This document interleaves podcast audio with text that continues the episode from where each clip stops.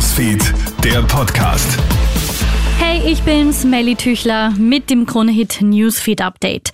Schon wieder erschüttert ein mutmaßlicher Frauenmord Österreich. Diesmal wurde eine 29-jährige Reitstallbesitzerin in einer kleinen Waldviertler Ortschaft durch einen Kopfschuss getötet. Im Raum Langenlois läuft derzeit ein Großeinsatz der Polizei, in den auch die Spezialeinheit Cobra involviert ist. Als tatverdächtig gilt offenbar ihr 34-jähriger Lebensgefährte. Er dürfte derzeit zu Fuß auf der Flucht sein. Polizeisprecher Johann Baumschlager. Seit den frühen Morgenstunden suchen wir im Bereich Langenlois-Schilter nach einer männlichen Person, ca. 170 cm groß, hellbraune Haare, normale Statur und die Bekleidung ist uns aber unbekannt. Und die Bevölkerung wird eben ersucht, verdächtige Wahrnehmungen, insbesondere auf die Beschreibung des genannten der Polizei unter Notruf 133 umgehend mitzuteilen. Es soll sich laut Infos der Krone um einen Lokalpolitiker der FPÖ handeln. Der Großteil des Frauenbudgets fließt auch 2024 in den Bereich Gewaltschutz.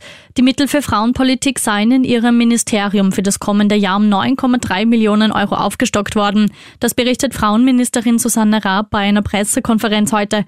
Darüber hinaus hat es auch in anderen Ressorts Steigerungen für oft frauenspezifische Themen gegeben, etwa beim Opferschutz im Innenministerium. Es ist traurige Gewissheit, die 22-jährige Deutsche Shani Luke ist nicht mehr am Leben.